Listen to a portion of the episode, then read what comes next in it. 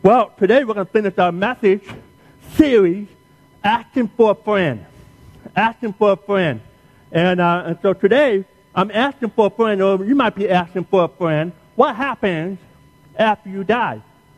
What happens after someone dies? Job chapter 14, verse 14, the Bible says if someone dies, will they live again? And that's the question that we want to know. If someone dies, will they live again? And I had a friend uh, as a single pastor in Florida, and I had a lot of singles that were salespeople, salesmen, sales ladies. And uh, a lot of different ones. Some sell insurance, some were salesmen for, you know, just whatever. And I had one guy that was in my singles group, and, um, and he, he was a salesman. And I said, hey, so what do you sell? And, um, and he said, well, I sell caskets. I said, casket? That's interesting. You, you literally go around and you sell caskets. You knock on people's houses. And he said, Would you like to buy a casket today? And he said, Yes, that's what I do. And I said, uh, and then I had to ask the million dollar question. I said, Do you have casket in your house where you live right now? And he said, Yes, I have a couple. And it's just weird for me. It was just a little awkward that you had a salesman. I know they're got to be out there, right? But I just never came across one. And I began to wonder myself what it would be like to be a casket salesman. You know, I can just imagine you coming into my house and you, you see my casket, and I, and I might, might say, we like to try one, try to step on one and try one for size. You know, it might just be weird, but you know, they you get you let them climb into the casket, you know, and and you say, okay, you know, and then I might ask the question, what will it take for you to take one of these home today? You know, and ask that salesman, you know, that's that question. And, and I could begin to think, and it's just awkward in my mind, a little creepy to be thinking that the guy might have some casket. And I was like, remind me never to come to your house. Now, he only did it for a couple of years because I think he failed to have casket parties. You know, people signed up for Tupperware parties, you know, and Mary Kay parties. And nobody signed up. Nobody signed up for the party of caskets. And nobody would do that. Well, today we're going to be talking about death. And we're going to be talking about this stuff, and we're going to be uh, dealing with this today. And a foundational truth that I hope for all of us to download here because it's so important. If you're taking notes, here's the truth. What you believe about death and eternity will determine how you live today. What you believe about death and eternity will determine how you live today. Because tons of people believe lots of different things. For example, atheists, they believe that when death happens, game over. It's done. You become worm dirt. You're pushing daisy. Nothing happens. You, you cease to exist. And if you're an atheist, that's what you believe. And there, you know, of course, if you're an atheist, you have no reason to live today because you have no eternal motivation. Others, they believe in purgatory. They believe that someone wants, you know, some people when they die, if they're, you know, maybe they weren't so bad, but they weren't so good, and so they kind of get stuck in, in the middle. And they, so they go to purgatory, and, and people on earth will pray, pray people out of purgatory. Some people, or Islam, they teach you that at the end, Allah, they would, Allah will judge your sins, judge your good versus your bad. And if your good outweighs the bad, then you're in good shape. However, if the bad outweighs the good, then you will go to hell. And so those things is what Islam teaches.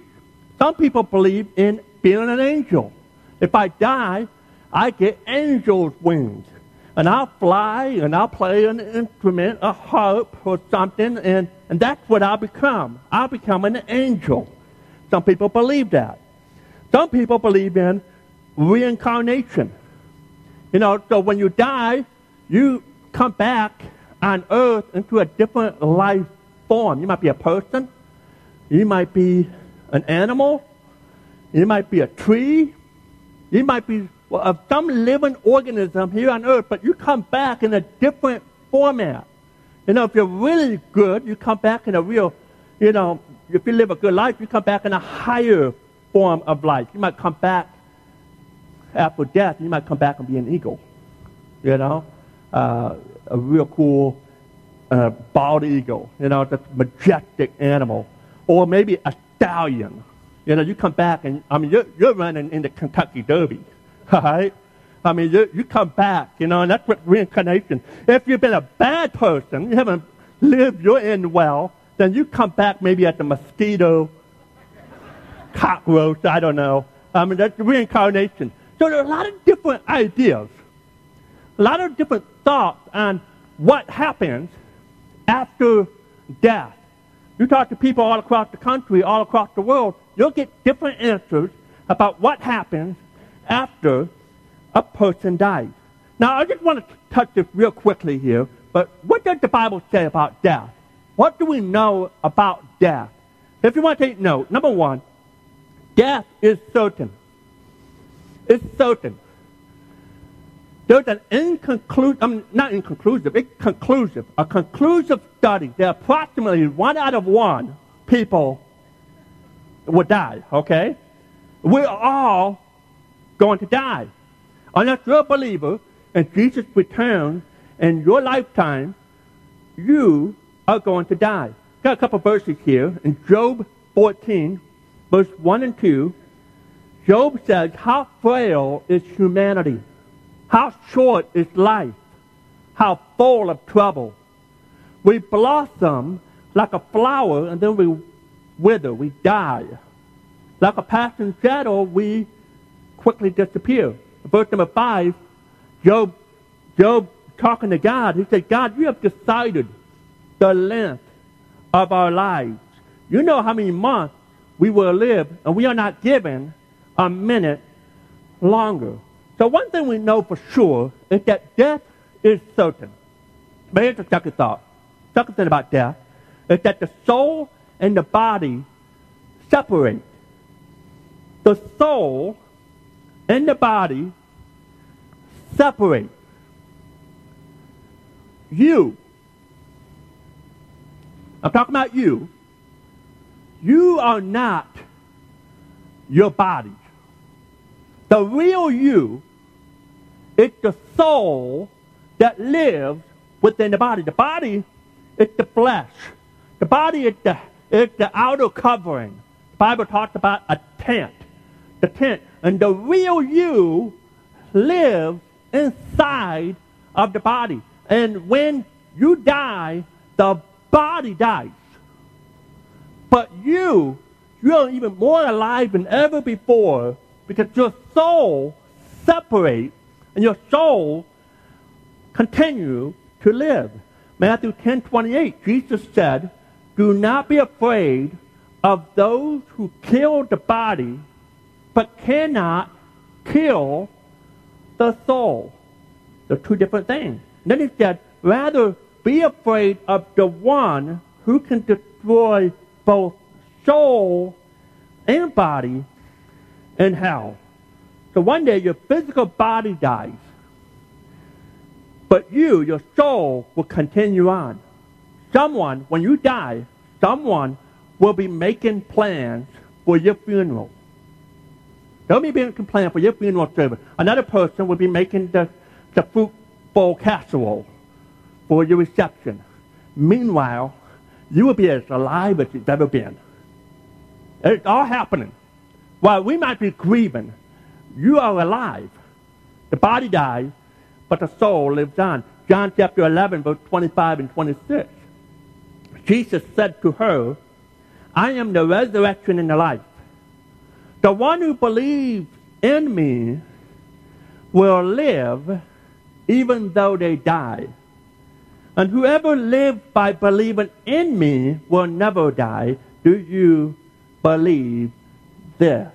Jesus knows, and Jesus is talking about your body's going to die, but your soul will continue to live on forever. So, what do we know about death? For certain, we know that the soul and the body will separate. Here's number three. Every soul will live in one of two places heaven and hell. Matthew chapter 7, verse number 13 and 14, Jesus says in his Sermon on the Mount, this is like his invitation. He said, Enter through the narrow gate. For wide is the gate and broad is the road that lead to destruction, talking about those that will go to hell, and many will enter through it. But small is the gate and narrow the road that leads to life, which is a reference to heaven, and only a few will find it. Now, heaven and hell. I, uh, I love talking about heaven. You know, heaven, man, you know, heaven is a beautiful place. Heaven is a wonderful place. You know, I love talking about heaven. Heaven is great. However, today, talking about hell, especially as warm as it is today, okay, but talking about hell, man, this is challenging. It's a challenging topic. I mean, I didn't wake up this morning and say, whoo, man, I get to talk about hell today. Because hell is a challenging, difficult subject. In fact, according to research, 74, 75% of people in our country believes in heaven. That means 7 out of 10 believe in a heaven. However, on the flip side of the coin, only 40% of people believe in hell. 4 out of 10, 40% will believe in hell, where the other end, 75%, almost 80% of people believe in the heaven. And it's almost like cafeteria style Christianity. You know, we, we, we take what we like. Right? Oh, we, we heaven? Oh, yeah. Give me more heaven. I like to talk about heaven. Oh, hell? Let's not talk about hell. But here's the reality Jesus, he talked more about hell than he did about heaven. He talks about hell, and, and it's important that we talk about what it is because it's in the Bible. And so let's go back to our original question. What happens after I die? According to God's Word, what happens? And here's two answers according to God's word. One of two answers. If you don't know Jesus, the Bible teaches that you will go to hell. If you don't know Jesus, you will go to hell. Probably the most common question that people ask is this Why does hell exist? You know, and truthfully, it, it, it's kind of tough to answer. You know, why would God,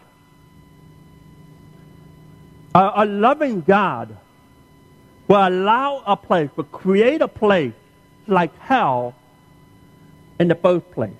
And the, and the fact that we ask that question, because I know a lot of us do. I know I have. You know, why, God, why would you create the place?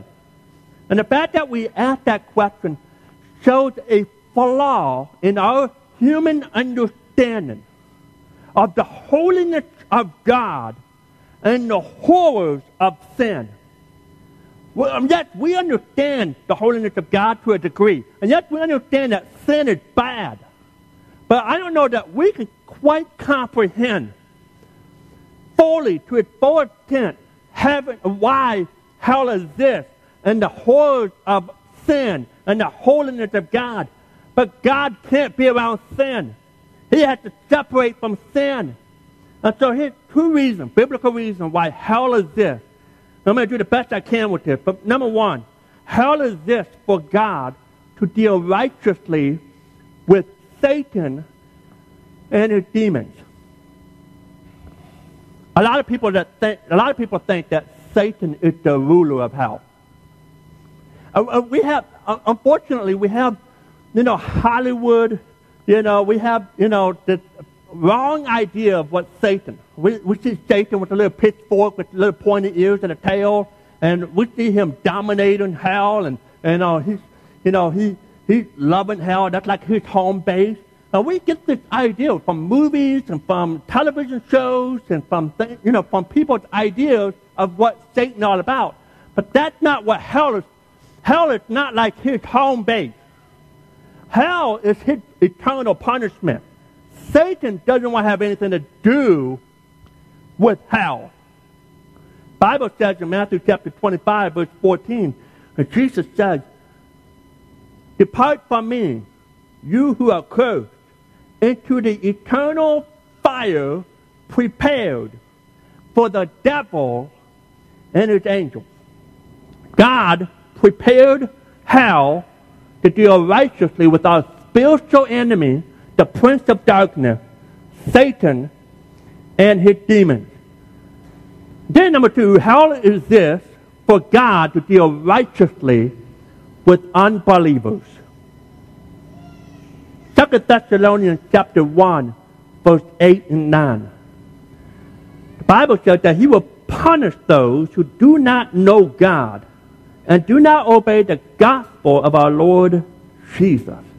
They will be punished with everlasting destruction and shut out from the presence of the Lord. Hell is this for God to deal righteously with those who don't believe in Jesus Christ and put their faith in Him alone. The Bible describes hell in so many different ways. The Bible describes it as a fiery furnace. The Bible describes it as a place of burning sulfur. It says in hell that there will be weeping and gnashing of teeth. I have no idea what that really means. But it's horrible. Weeping and gnashing of teeth. It's a place described as outer darkness. See, a lot of people that say, well, if I'm going to hell, at least my friends will be there. We'll play poker. No, we're going to play, you know, we'll drink beer. We're going to have a good time. But that won't happen. The Bible said that you will be isolated in the outer darkness. Can you a place of fire and darkness combined, and darkness overcomes the light of the fire. That's how dark it is. So it's dark. You know, you'll be around a bonfire, lights up the area, illuminates the area, but in hell, nothing is illuminated but the fire in outer darkness. And you're isolated. And this is the eternity, eternal punishment. Jesus told a story of a rich man and a poor man. The poor man was named Lazarus. In Luke chapter 16, I've got the verses up here. In verse number 19, I just want to read the story real quick. Just give us a couple quick ideas about the, about the story. And this is another example of Jesus talking about hell here in the gospel. He said in Luke 16, there was a rich man who was dressed in purple and fine linen and lived in luxury every day. And at his gate was laid a beggar named Lazarus, covered with sores, and longing to eat what fell from the rich man's table. Even the dog came and licked his sores. The time came when the beggar died, and the angel carried him to Abraham's side. The rich man also died and was buried. In Hades, which is another term for the word hell, where he was in torment, he looked up and saw Abraham far away with Lazarus by his side. So he called to him, Father Abraham, have pity on me, and send Lazarus to dip the tip of his finger in water and cool my tongue, because I am in agony in this fire. And Abraham replied, Son, remember that in your lifetime you received your good things while Lazarus received bad things. But now he's comforted here and you are in agony. And besides all this, between us there is a great chasm, a gulf, that has been set in place. I can't change it, Abraham said. It is set in place. so that those who want to go from here to you cannot, nor can anyone cross over from there to us. And then, that, and then the rich man answered, he said, Then I beg you, Father, send Lazarus to my family, for I have five brothers. Let him warn them, so that they will not also come to the place of torment. So I, I love to spend more time in the story, but I want to give it four quick lessons, and then I want to move on to, uh, to the opposite of hell, which is heaven. But four quick lessons that we can learn from this story. Number one, we need to acknowledge that the rich man was fully conscious. He was fully aware, fully conscious of what was going on. He wasn't in soul sleep. He was in pain. His memory, by the way, was active. He didn't have amnesia. He, he totally remembered what was going on and what was his earthly life like. He was aware of the pain. He was conscious. He was hurting, not in a soul sleep. Here's the second lesson. His eternal destiny was irrevocably fit. He couldn't buy his way out. He couldn't beg his way out. He tried. But couldn't. Couldn't work his way out. It was done. His eternal destiny was settled while he lived on earth. And on the other side, there was no way out. His opportunity to change where he was going to go for eternity had expired when he died here on earth. Here's the third lesson. The rich man, he knew what he was experiencing was just. He knew that it was just. Notice he complained about the pain, but he never complained about the injustice. He didn't say, man, this isn't fair. Nobody told me. He knew where he was, and he, he knew what he was getting. He complained about the pain, but he never complained about the injustice. Here's the fourth lesson. The rich man pleaded for someone to help his loved one to know Jesus. He said, please send somebody. I got families, I got friends. Let them know that hell is real. It's a real place. Save somebody else. Please let people know. And I believe that one of the reasons why Jesus shared the story so it's, it becoming an alarm for those who are believers to wake up and to know that hell is a real place. And we have the hope of sharing the gospel of Jesus Christ. That we have the rescue line to tell people, to warn people of a place that's real. I mean, if you knew of a cure for cancer, but you didn't tell anybody, you kept it to yourself, and then people find out later, people will be totally upset with you. Now, you would, you would let people know the cure. If you knew that there was a bomb in someone's car, you knew about it, you would warn people, to stay away from the car. You would find the people that were about to get in the car and say, don't get in the car. The car's going to blow up. People might look at you like, man, you're weird. What are you talking about? And say, no, don't get in the car. I'm telling you, it's, it's not good. It's going to be bad. It's going to blow up. I mean, you're going to be as real as you can. And you don't care because you know that life, that lives are at stake. And this is a wake-up call. And Lazarus and the rich man, I'm sorry, the rich man said, please tell people. It's almost like he's crying out to you. If you're a believer in Christ, hey, let people know that this is real. By the way, if you're here today and you don't know Jesus, here's Lazarus saying, hey, listen, you don't want to come here. You don't want to come here. Those that don't know Jesus, what happens after you die? You go to hell. That's what the Bible teaches. But here's the second thing. If you know Jesus, the Bible teaches that you will go to heaven.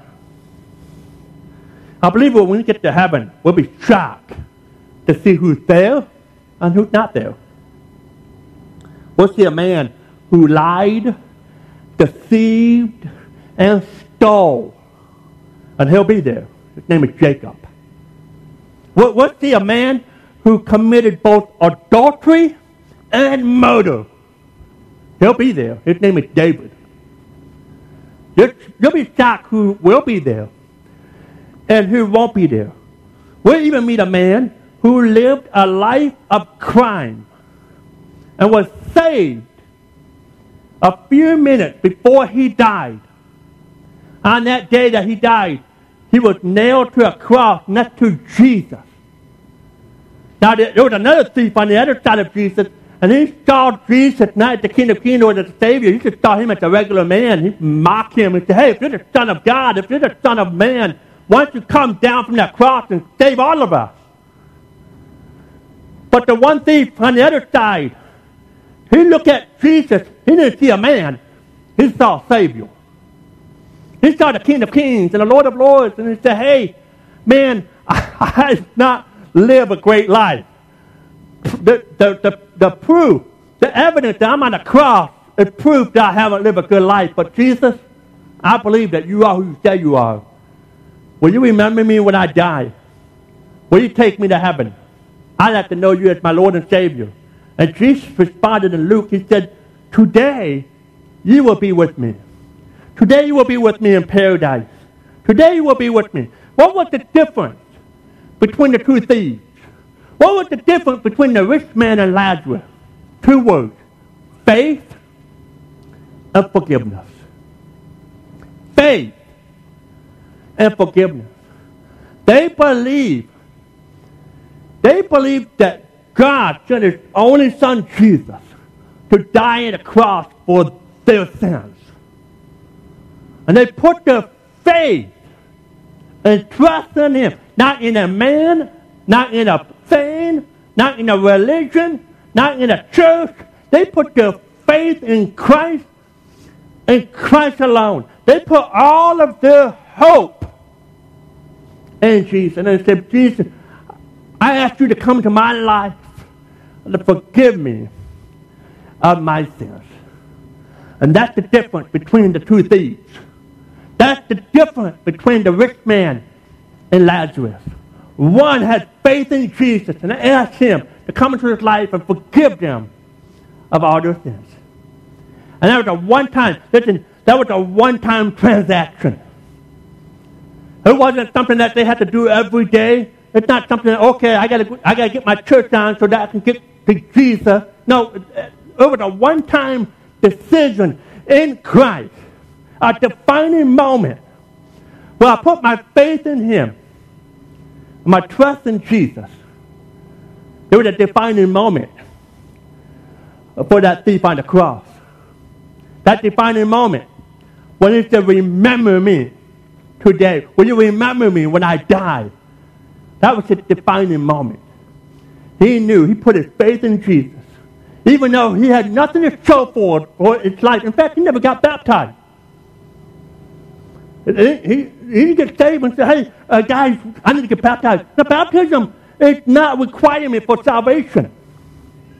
The only thing that requires of salvation is faith and forgiveness in Jesus Christ and Him alone. Well, let's talk about what we know about heaven. Because heaven is an awesome place that I don't know that we can quite comprehend how awesome heaven is. And I'm going to do the best I can to just describe the beauty of heaven. Here's what we know. Revelation 21, the second to last chapter of the Bible. The Apostle John, he is exiled, imprisoned on an island in the middle of the Mediterranean Sea called the Isle of Patmos. He's the only apostle that survived death by sword or by cross or by being burned. All the other disciples, the apostles, for their faith in Christ and for preaching the gospel, they died. But John's life was spared, but he was sent to an island in the middle of nowhere. He was separated from his family, separated from his friends. He had, he had stayed on this island for the rest of his life. And one day God reveals a vision to John about what heaven is. And this is what John says. Then I saw a new heaven and a new earth. For the first heaven and the first earth had passed away. And there was no longer any sea. Let me just pause here for a minute. He, he, he, one of the things he noticed that there was no sea. You see, sea is a picture of storms. Sea is a picture of separation. That sea that he's in right now in that physical life has separated from his family and friends. He said there'll be no more sea. There'll be no more pain. There'll be no more trials and troubles, storms. I'll be reunited. It's just interesting that he recognized, hey, I saw, I saw a land with no sea. And that's a good thing for him. And that's a good thing for us. He said, I saw the holy city, the new Jerusalem coming down out of heaven from God, prepared as a bride, beautifully dressed for her husband. And I heard a loud voice from the throne saying, Look, God's dwelling place is now among the people, and he will dwell with them. They will be his people, and God himself will be with them and be their God. He will wipe away every tear from their eyes. There will be no more death or mourning, or crying or pain, for the old order of things has passed away. He who is seated on the throne said, I am making everything new. What can we understand? I want to give us three heavenly thoughts, three heavenly conclusions based on this passage of Scripture. Number one, God will establish a new heaven and a new earth.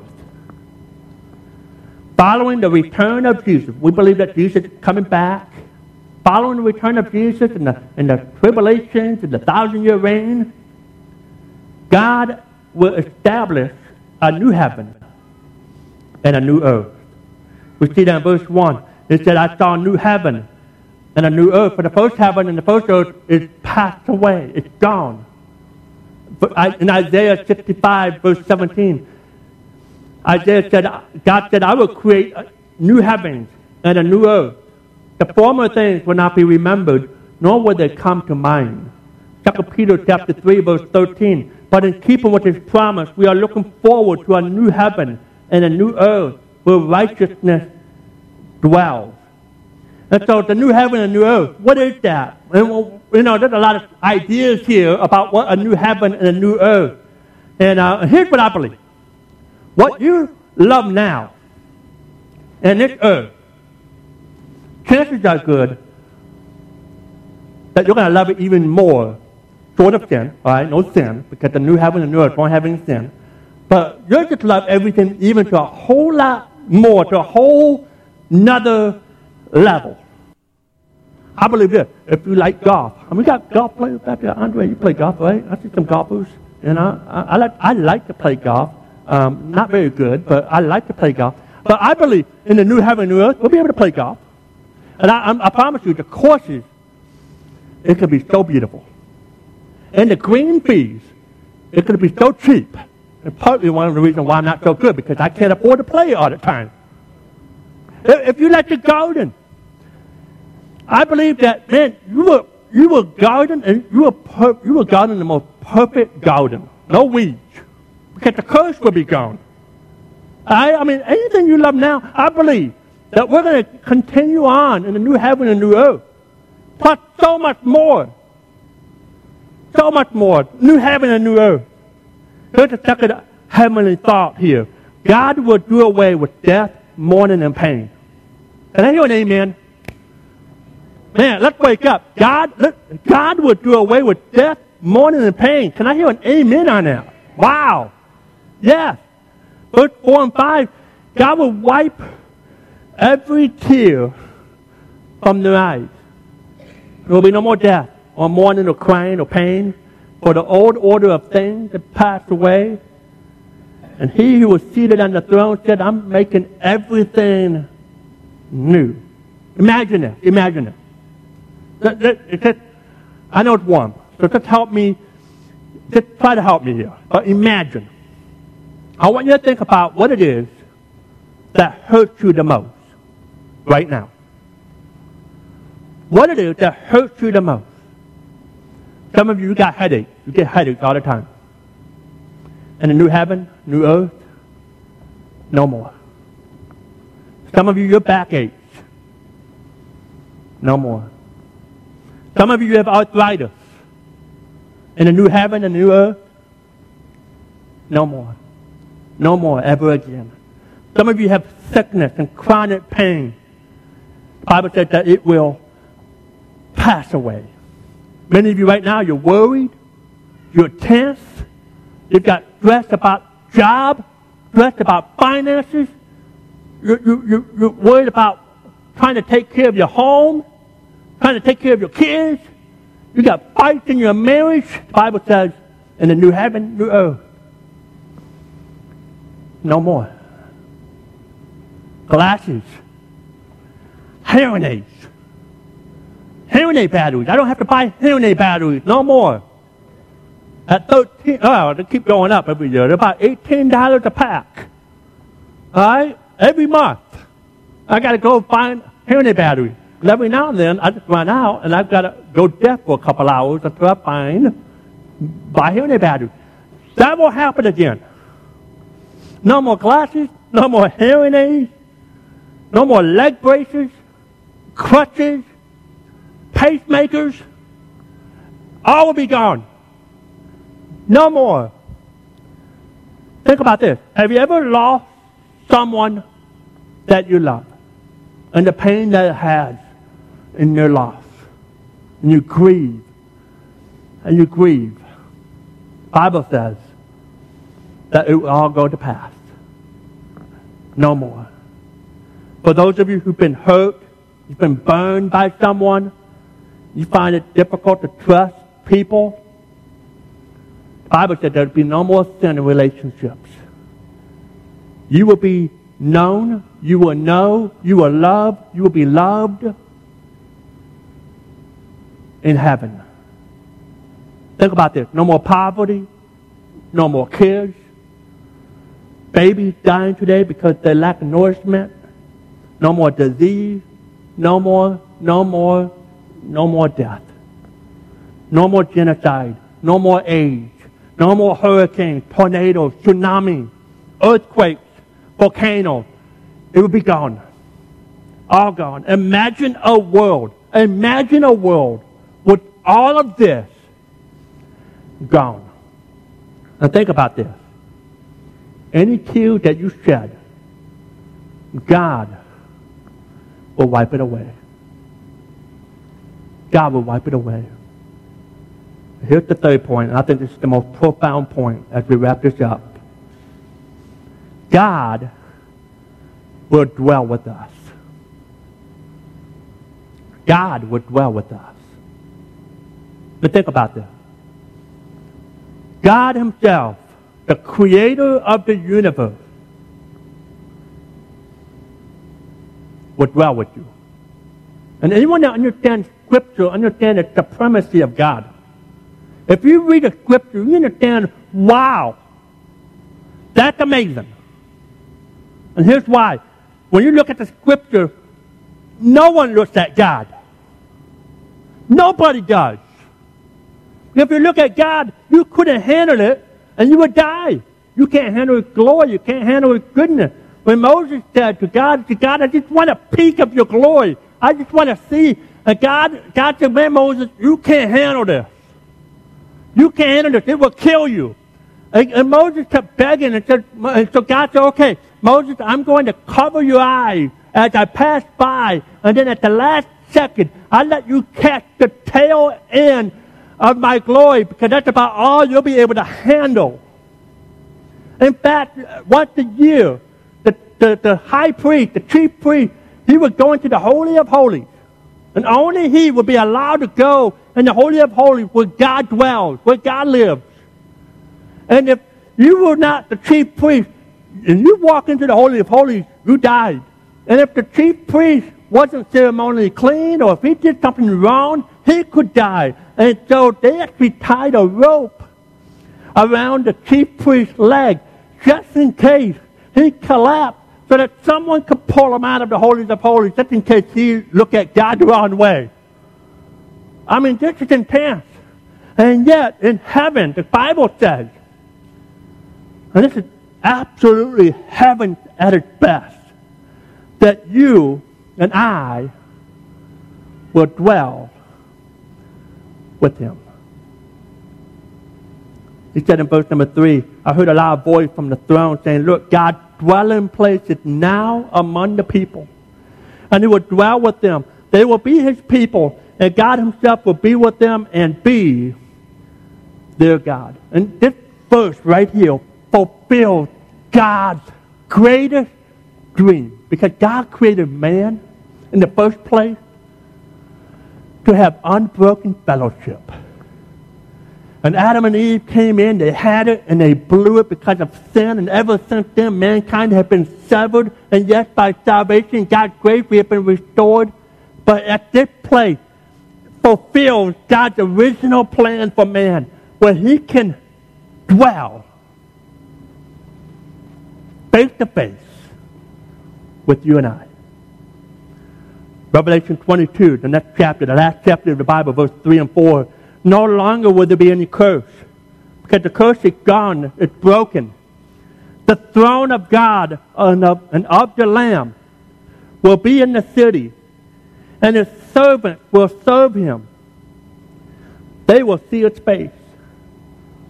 You will see his face. And in that moment, when you truly see him, your life will truly be altered. Because you'll see goodness, you'll see it mercy, you'll see glory, you'll see it grace, you'll see all of its attributes coming together. You'll see everything. And all of a sudden, you're going to look at him and you're going to say, Jesus, you are my Redeemer. Jesus, you are my rock. You are my salvation. You are my righteousness. You are my provider. Jesus, you are my comforter. Jesus, you are everything that I've ever desired. You are God. You are Jehovah. Jehovah Nissi, Jehovah Raphi. You are God. You are everything. Jehovah Jireh. You are the fire of God. You are my salvation, my sanctification. You are all that I need. And then you'll begin to worship and worship and worship and worship because you are standing before the King of Kings the Lord of Lords. Your salvation. And you will worship for a really long time And that song from Amazing Grace, the verse, the words of Amazing Grace will take on new meanings. You know those words? It said, well, we've been here 10,000 years, bright shining as the sun. We've no less days to sing God praise than when we first begun. And we'll be worshiping because God's grace is amazing. So what happens after you die? But the choice is up to you. And the choice to make it is now. God says, the Bible, Bible teaches that today, today is the day of salvation. And if you don't know Jesus, you can know Jesus. You can spend eternity in heaven with Jesus. If you don't know Jesus, and you die without your, you die without Jesus, you will go to hell bars in your court. I pray that today you will make a choice. Many of you here, you are walking on that narrow road that leads to life. But there may be some that are on that broad road. You made a choice. Maybe you didn't realize you made that choice. Maybe you didn't realize that there was a choice to be made, and today, you know. Today, you say, you know what? Today, I need to give my heart. I need to put my faith in Christ. I need to ask Him to forgive me of my sins. And that's the difference between heaven and hell. Our Heavenly Father, we love you. We thank you that your word is true. And although it's tough to talk about some things, God is true. And God, it's my responsibility as a pastor to share the truth of your word. And it's our responsibility as believers and followers of Christ to share the message of hope, the message of the gospel, to warn people that there is a real place called hell, and that there's a real place of heaven. And God, I pray that we would do our part.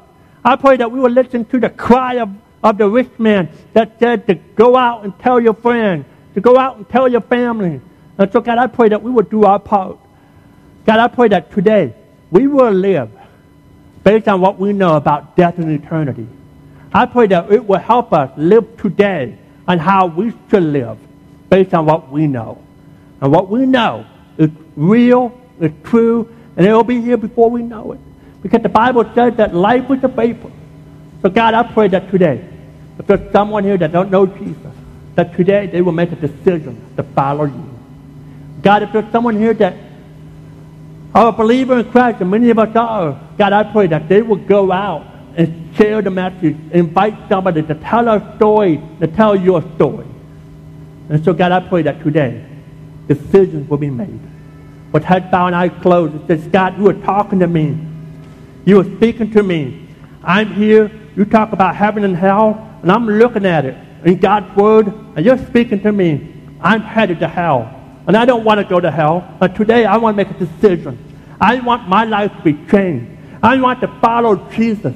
I want to go after him. I want to live for him in this life and for eternity. I don't want to be separated from God. And today I want to make a decision. I want to ask Jesus in my heart. And if that's you, the Bible says you simply have to cry out to him.